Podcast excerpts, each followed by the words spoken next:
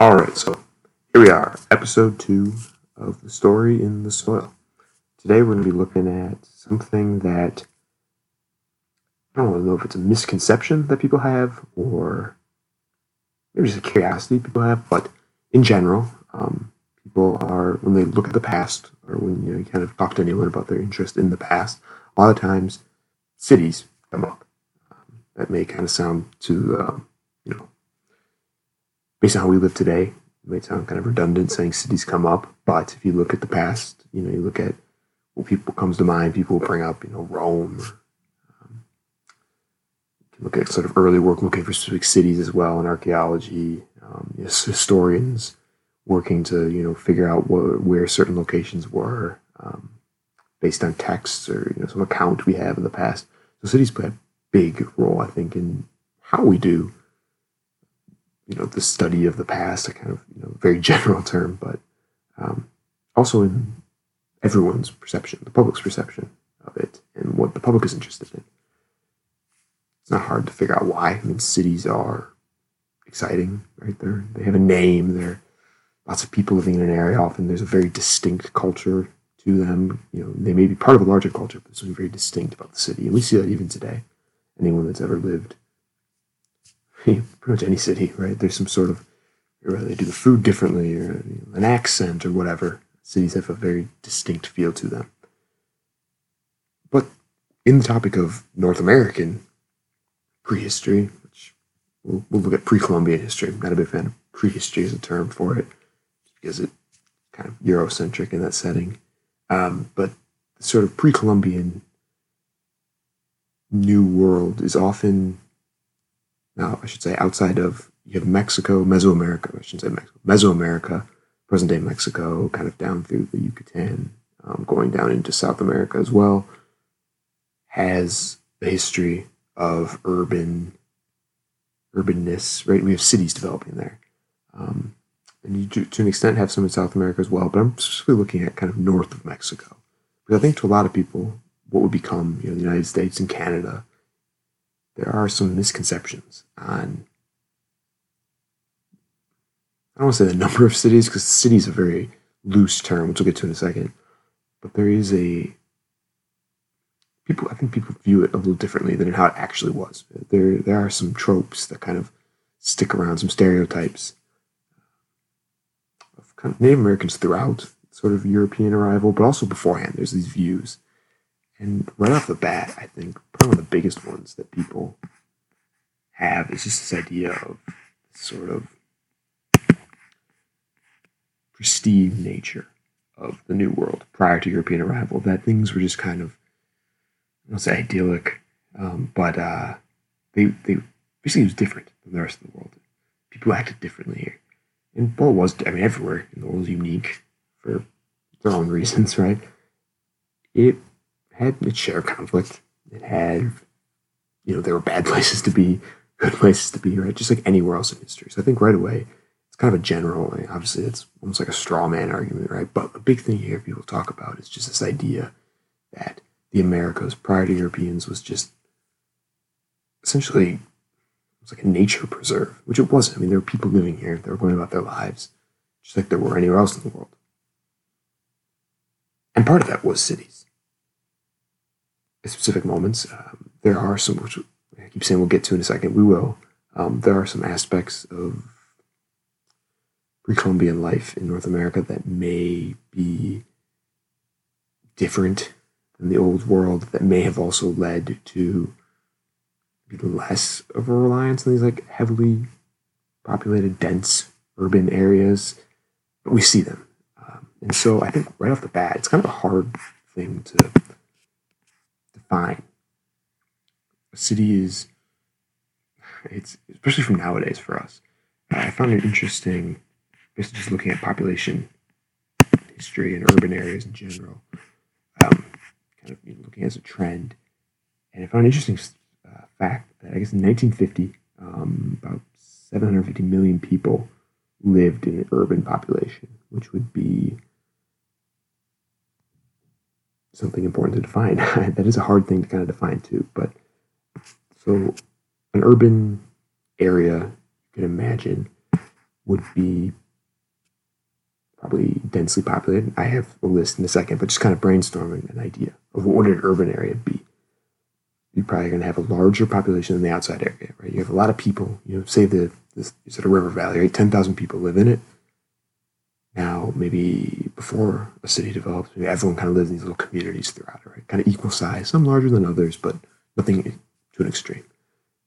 A city would be, you know, you have 7,000 of those 10,000 live in an area that maybe in the past was the size of a couple of those communities. So you have a lot of people living in a tight area. Population density is probably the biggest thing, but also you're looking at just population density works, but at some point you can look at just sheer numbers, right? If everyone's living very independent life styles, and all of a sudden you have 20,000 people living in an area that's relatively small, you could say, I mean, it's, you have to start looking at the data. And so the definition, I, I find it interesting. It's kind of a little bit antiquated. Um, an argument for what a city is, or an urban area. I'm going to use urban area because cities got there are, there are a lot of things tied into it. So for an urban area, this is from 1950. Uh, V. Gordon Childe. he's an Australian archaeologist. He attempted to define what a sort of city or urban area would be. And he had 10 kind of categories. So I'm going to go through it. And some of them will be brief, but others, you know, kind of just, just kind of talking through it because I think some of them are a bit outdated um, for you know, present day use that you probably wouldn't hear many archaeologists using. But in general, this is kind of, you can kind of go off of this as a starting point. So the first thing on the list yeah, as the size and density of the population should be above normal. So that's going back to that example I had just a few minutes ago with, you know, there's a fixed number in the river valley, and all of a sudden you have a community that has a lot more than any other communities had in the past in a very densely populated area. So there's just there's something about it that a lot of people are living in a smaller area. The second one, differentiation of the population, and specifically um, that residents may or may not grow their own food. And he talks about specialists with this. And I think that's really important because that shows sort of the tie in with agriculture that urban areas have. I don't know if you would say which one caused the other, um, kind of cross culture. I don't think you could say that, but they're usually linked. There's usually some sort of tie in. And what that is is basically there's farming, whether it's you know, better harvests, better technology, for whatever reason, they're able to get more food than they were in the past, and so they can sustain more than just the farmers can sustain more than just themselves, or at least there's a potential for it. And that allows individuals to not have to spend their day looking for food or subsistence um, means, you know, whether it's farming, hunting, gathering. That allows people to, to do something else. And they may, you know, specialists, you might get craftsmen, you might get artists, it allows a wider range of, I guess, jobs, but it's almost like how today, right? Most of us don't grow our own food. The third on the list that uh. Gordon Childe lists is payment of taxes to a deity or king. It, this one may be, I, yes, I think taxes, if you see taxes, probably coming, but I think that may be kind of more focused on a specific model of living in a you know more um, I don't want to say Eurocentric because taxes are everywhere, but I think that maybe getting a few steps ahead of sort of what is a city, because at the end of the day, you know, finding taxes is kind of hard, right? Is it taxes if I, you know, taxes are a cut of what I do, but what if we all get together to live in a city? It's almost a, uh, as a means of almost insurance, right? That I, you know, enough people living there, they can support each other. We all contribute a portion to a communal thing that someone runs and then can be distributed to everyone else. I mean, that'd be taxes, but I don't think it's a different mindset of you know a king saying you owe ten percent, regardless of how productive everyone else is. The fourth he lists is monumental public buildings, which makes sense. I mean, I, again, you, I don't know. I, I, think maybe the public buildings part is probably the big thing there to focus on. The fact that you these are these structures that are for the community, that are basically put together whether it's it's almost like removed from the community building them. That there's this communal leadership or maybe not communal leadership, but everyone's buying into someone as a leader, and through that, resources are allocated to make something that maybe independently people couldn't do. I think that's a good thing to look for, but again, I wouldn't say, I don't know how specific that is. I don't know how, how well that ties in always, just because we do see monumental architecture, monumental buildings, monumental structures built without a city. The fifth E lists are, um, again, kind of going back to the second, uh, people produce not being not producing their own food and that they're supported by leadership. I, yeah, I mean, again, that's a very specific thing, and so I think that's a good thing to look for, right? If you're seeing a centralized support of you know arts or you know theater or whatever, that, that might be a good indication that there's some sort of central government, and that's usually a tie-in with a city. So again, this this may be a situationally specific thing that you might have to look out for. So the sixth, systems of recording and practical science. And this ties with the seventh. The seventh is a system of writing. And these ones we don't have writing north of Mexico, north of Mesoamerica, but we see cities from. I don't think writing is as big a thing to look for. Um, and that's a, that is an old world specific model. I, I, yeah, I would I would writing. I don't know if it's as important to make this list. Development of symbolic art. That's a very vague description um, you know, symbolic art has been going on for as long as we've been human, arguably, and there may even be closely related human, you know, closely related ancestors or, or cousins or whatever you want to call them. There may be symbolic art there. I don't. I think that's more of just a belonging to our genus thing than it is cities. I mean, you see art without that. Ninth on the list is trade and import of raw materials. Again, trade occurs, but the argument is that again this goes back to the sort of specialists that you have people who can afford to bring in materials and have essentially a market to sell them right? You have people who are building things constructing crafting far more than just for survival or for a communal setting. These are people who do it for a living. Um, and so you, you, can kind of look at that trade is, is definitely assisted by having permanent settlements. And finally, he talks about specialist craftsmen from outside the kin group. And that's really getting at the fact that you're leaving these sort of kinship bonds is what defines your community. In, I don't say non, you say non sedentary populations, but also just kind of, for the most part, for most of human history, people live with family or at least some sort of kin group. Maybe it's not directly blood related, but there's some sort of kinship. I think cities are this sort of you may still live in an area with your family, but there's definitely an idea that these people who you have no way, you may not even know everyone there, but you're part of the group. And so there's a connection there that goes beyond kin group, and that you have craftsmen who are developing things regardless of who, you know, basically they're selling their talents.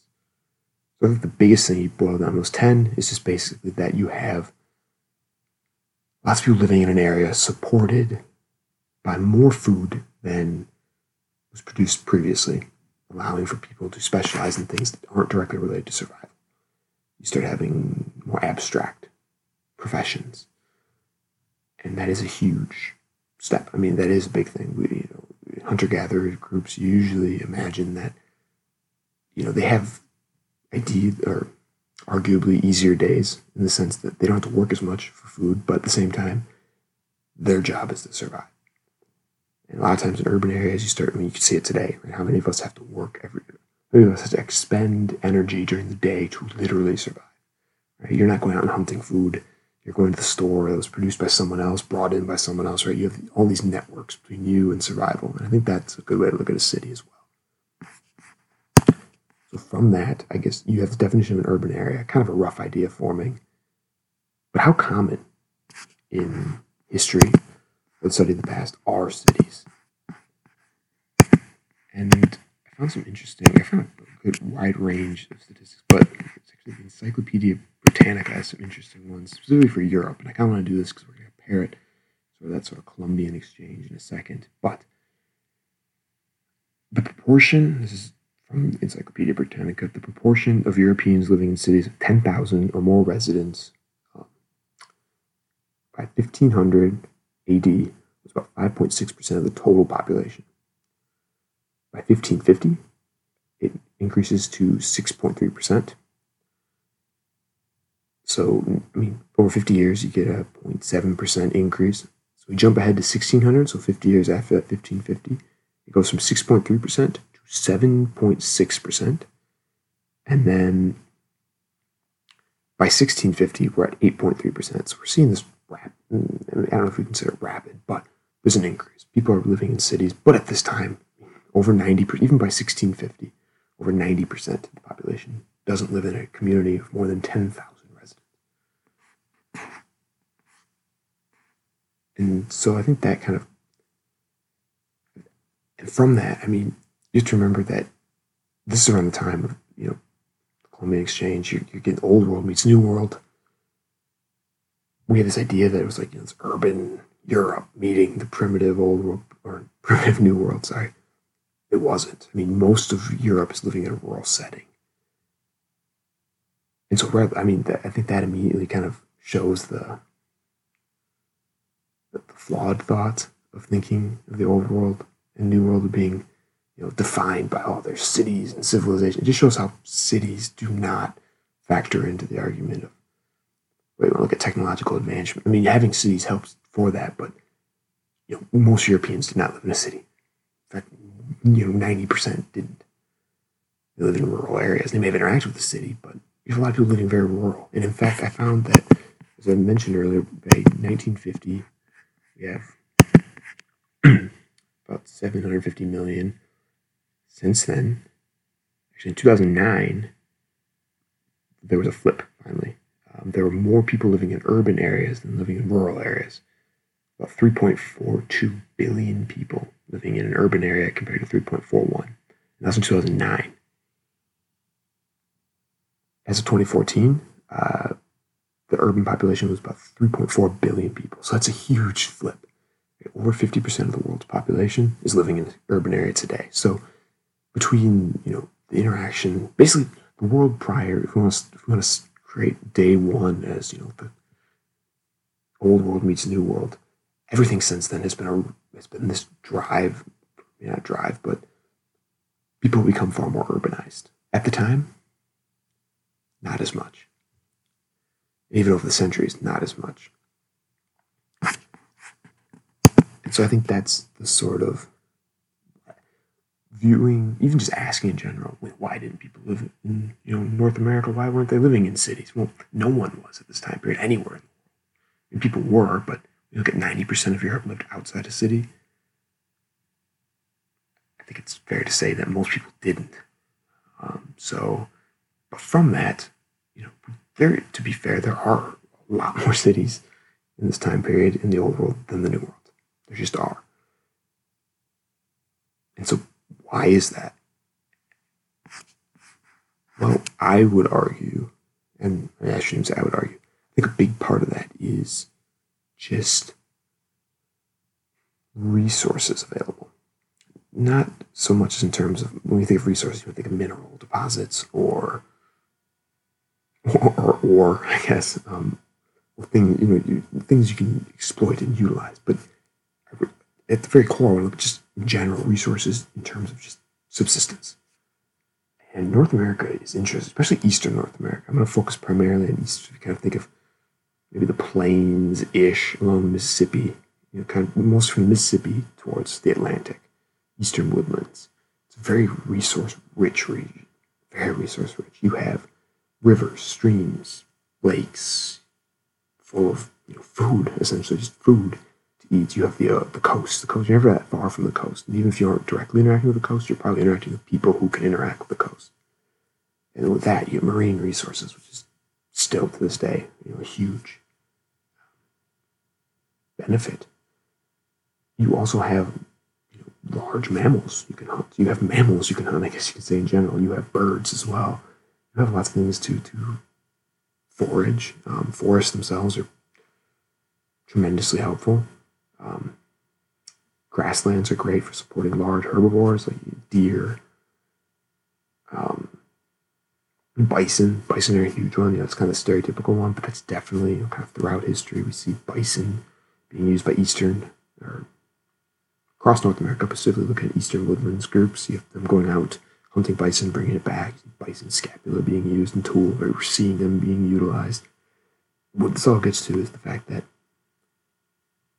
the f- consumption of just there's there's no a big part of cities if you view them as sort of like a hedging your bets, right? Everyone gets people might start settling in an area because it's more resource rich, or maybe it's a, central location, or maybe someone's generating a food that people can live alongside them. It's kind of a it's it's keeping yourself kind of one foot in, one foot out. It's keeping you safe. You know you have others to rely on for food consumption. A lot of times they're on river valleys, but they might be in a more desert region. I, don't think that's should come as any surprise because this means it's an area where lots of people want to live, and so lots of people will live there and kind of group together. But in North America, we, we don't see this.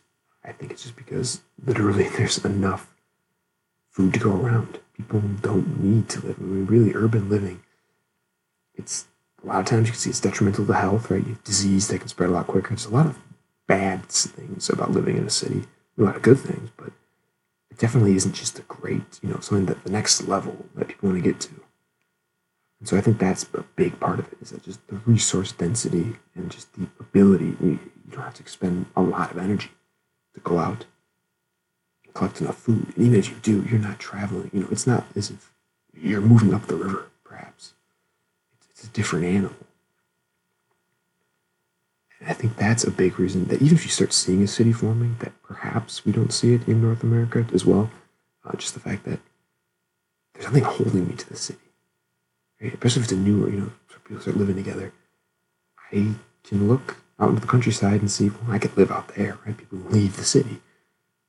I think that's part of it too. There's no, you know, once I start living there, it's it's not as if you know we're in a river valley in the desert. I don't say the desert; that's not fair, but you know, kind of a more isolated area with specific areas you need for food, you know, to, to get enough food or water or whatever resources you need or have to become part of the system that's in place. I think in Eastern North America, you're seeing it's easier to to just leave the system that are being formed, or even just have your own system. Maybe it's not even a dominant system in place. Someone may lay claim to a resource, but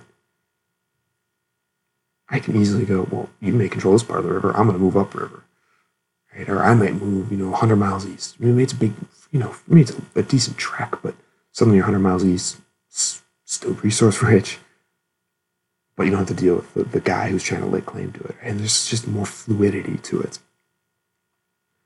So I think that leads kind of to what I think personally, and I, would, I think others may agree, um, sort of the, the best example of both a pre-Columbian North Mesoamerica city, as well as the sort of why cities may not have latched on as well, or may not have, you know, why we don't see them lasting. Why the Europeans arrive and you don't have towns of 20, 30,000 people, right? And that's Cahokia, which is, is, is, to me one of the most interesting and fascinating sites in North America. If you're not familiar with Cahokia, you should definitely um, read up on it, whatever you want to do to learn about it. It's, it's, it's fascinating. But we're at around 1050 AD or 950, 1050, kind of in that range. You have this area, and it is just east of present day St. Louis, just across the Mississippi, and kind of would have gone into St. Louis as well. But you have, well, we're going to go back a little bit further actually. Around 600, you start having these communities there in this area. Nothing large at all, kind of the standard. Right? They're living probably horticulturalists, which is sort of this blend of, of farming, but also hunting and gathering. Where it's, it's honestly, the fact we have a term horticulture for it is kind of redundant because I think this is how most people throughout history, if there is any farming, are going to live. You think about, you, know, you have a small garden for your your community or you know, your small group, and you supplement it with hunting and gathering. Really, it's just eating when you have available, right? Uh, we call it horticulture. You can, you know, it's just not putting all your eggs in one basket. But they're living in very distinct groups. We can see it, right? This is you know, for a good period of time. They're they're living in a way that you know, kind of standard. I won't say standard, but it's different than what's about to happen. So around 950, 1,000, 1050, that range, you see this switch almost, where these existing communities they're living in, the way their communities are laid out, some homes, some structures, it changes. We see it. I mean, so they're torn down and there's they're built.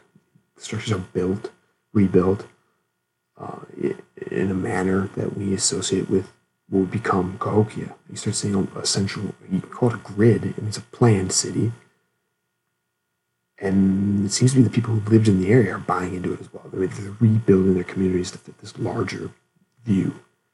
And within by 1050, you're going towards, you know, yeah, about, let's say 1050, 80, it's probably a safe number to put it at. You're looking at 20,000 people, probably 10, 20,000 people living here. And by the height, uh, you know, Cahokia starts declining at 1250, kind of in that range between 1050, 1250 looking at probably 30,000 people living in this area, which is, is huge. And actually, I found some interesting um, numbers, just got population of cities around this time period. And Cahokia, when Cahokia is 20, 30,000 people, it is actually the same size as Florence at the time. And where, there we go. It's the same size as London. Now, London at the time was smaller. I'm not as knowledgeable in London's history, but at this time, you consider London to be a city, right? With the same population living, but in pre-Columbian North America. Just interesting. And so from that, we see it's. I mean, they have strong ties to the not only to the city itself. We see Monk's Mound is built, but you also have other. Monk's Mound is a, a large mound. I think I talk about in episode one and there's some sort of hierarchy associated with it, possibly some sort of leadership living atop it, using it to address the masses. We see trade.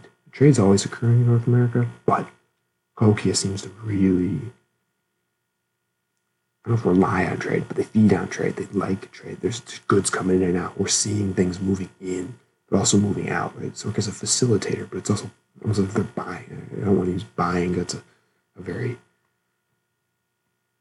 you know modern view of it, but they're, they're bringing in resources, these exotic goods and non-exotic as well, just regular goods that may have been accessible, but also see exotics coming in, right? So you see, and there's association with leadership and hierarchy, social hierarchy becoming a lot more distinct with you know, people having, right? I mean, literally just people having and people not having things.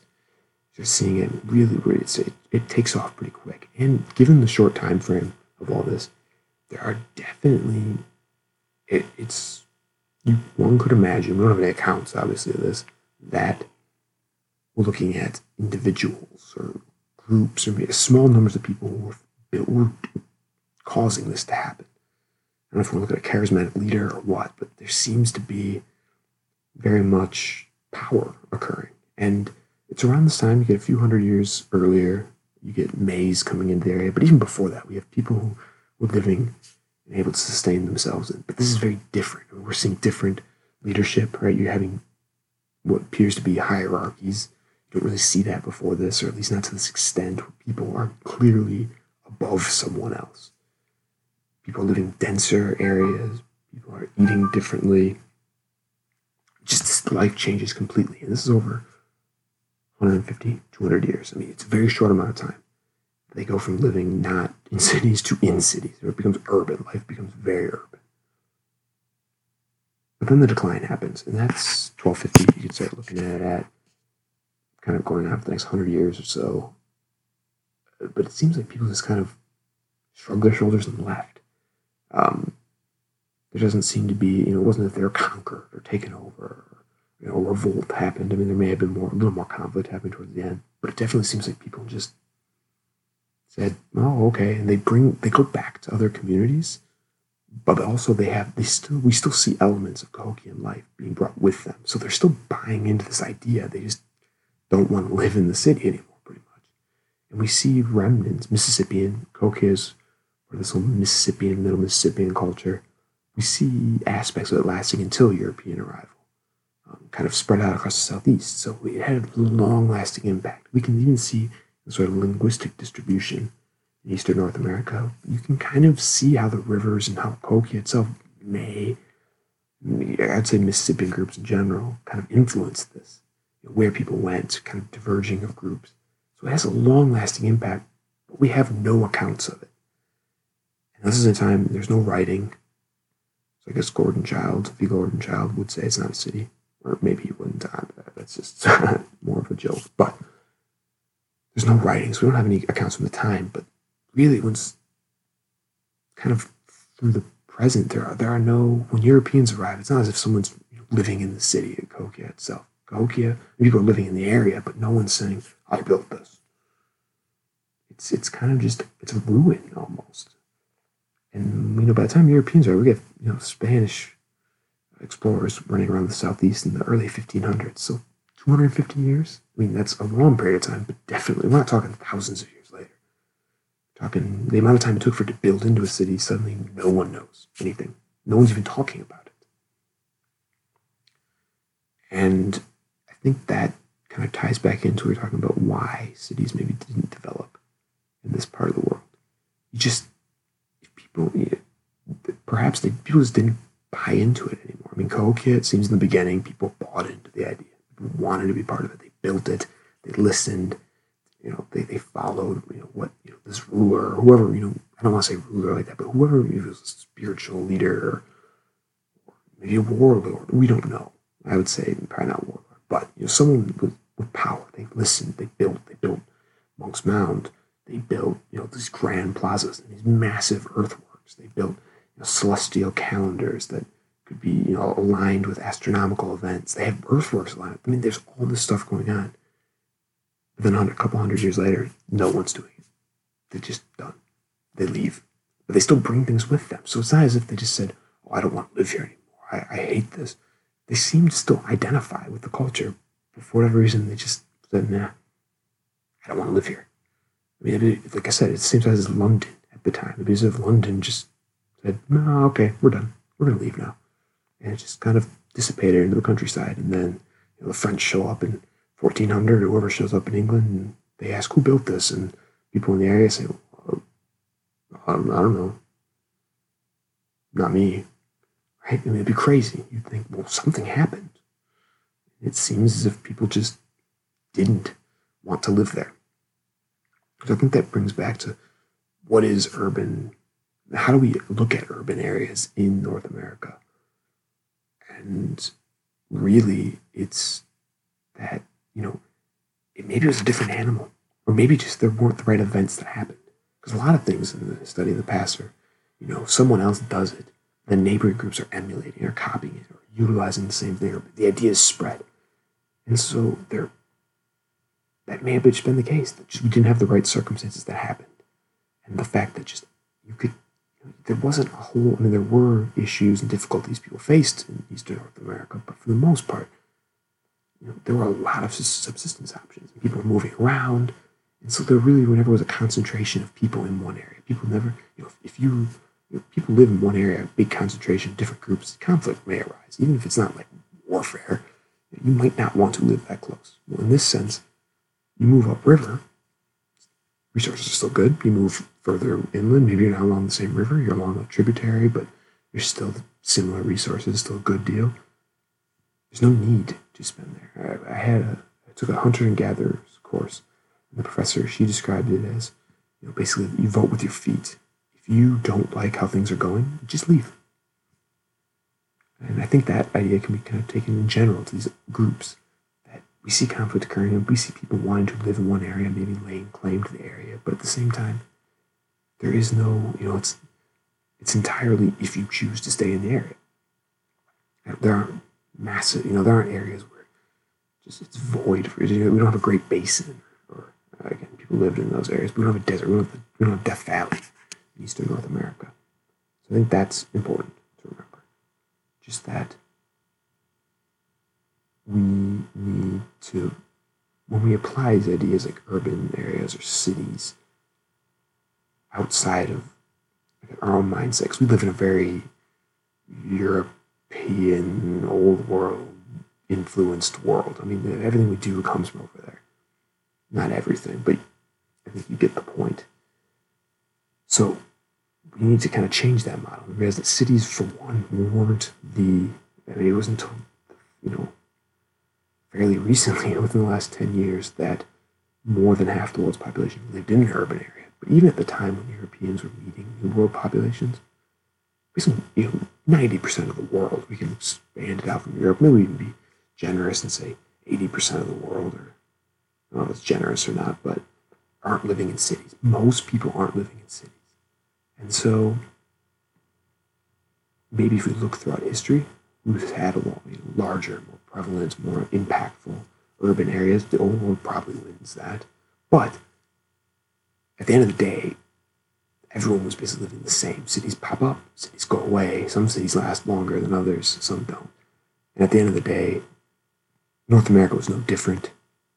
But there may have been some slight things that made it just less reliant on urban areas. And the people living there less reliant on urban areas. And so I would caution anyone from viewing it as well, why didn't they have cities? Maybe the question would be, why did Europe have, the old world even, have such a concentration of cities? Um, because for the most part, for as long as people have been around, cities haven't been a thing. Or at least most people haven't lived in them. Even when cities were a thing, you know, 90% weren't living in them. And it wasn't until recently that most people lived, more people lived in a city than didn't live in a city.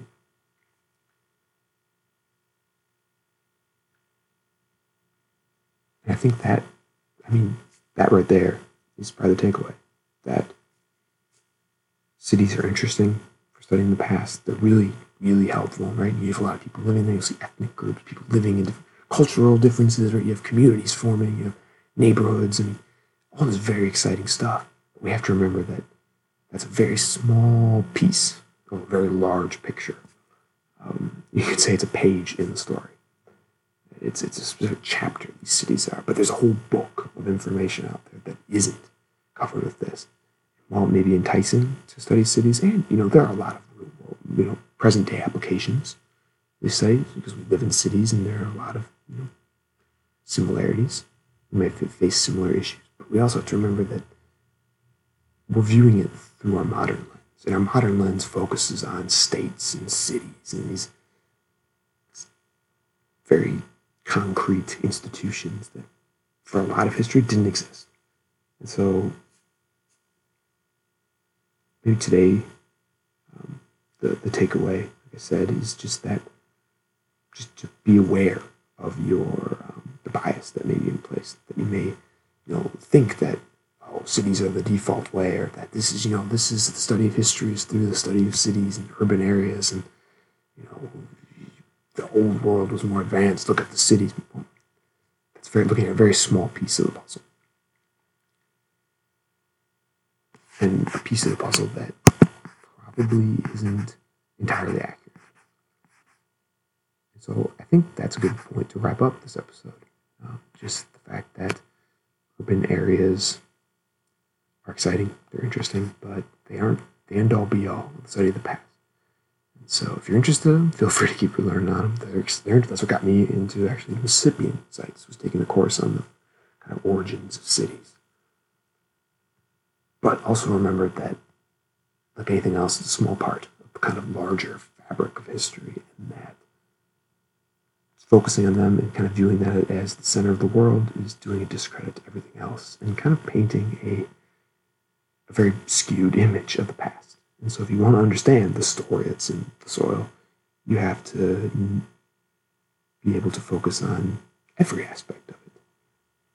And so, whether it's a site like Cahokia, which plays a huge role, or maybe lesser known sites that don't even have a name, or at least not, not a name that is recognizable they're all important, and they're all things that will help you better understand history and the story of um, the world we live in.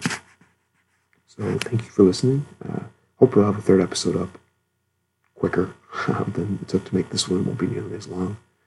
If you have any ideas, feel free to uh, get in touch and contact me or whatever you want to do to you know, questions you may have, comments, concerns, ideas for later episodes or your clarifications to the past two, feel free to let me know.